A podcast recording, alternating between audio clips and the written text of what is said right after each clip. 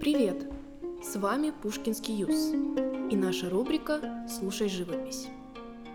Мы предлагаем вам сфокусироваться не на внешнем, а на внутреннем и немного помедитировать.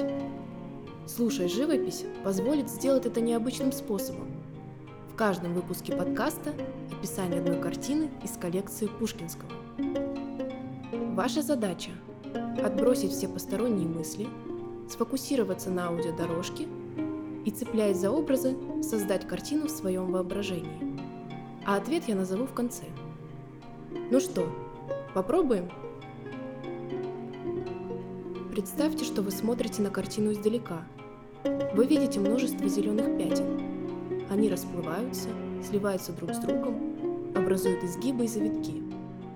В верхней части картины мазки густые и темные. Постепенно ваш взгляд движется вниз – Зеленый становится светлее, появляются вкрапления желтого, пыльно-розового и серого. Цвета переливаются, наполняя друг друга. Теперь вы можете мысленно приблизиться к картине. Из крупных пятен прорисовываются деревья. Их пушистые кроны, хотя еще сохраняют летнюю пышность, уже желтеют. За одним из стволов едва виднеется лошадь, запряженная в повозку – чем пристальнее вы разглядываете картину, тем больше деталей вы замечаете.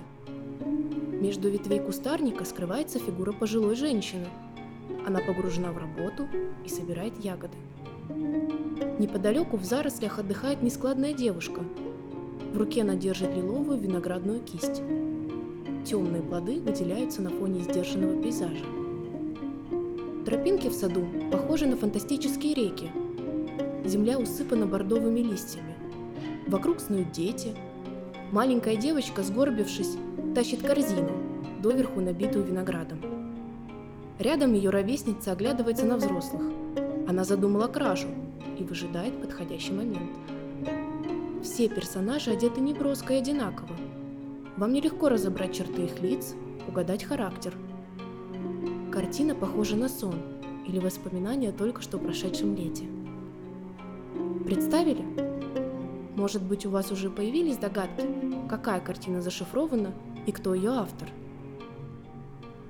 Мы загадали картину «Осенью. Сбор фруктов» работы художника Пьера Бонара. Спасибо, что слушаете, и до встречи в Пушкинском.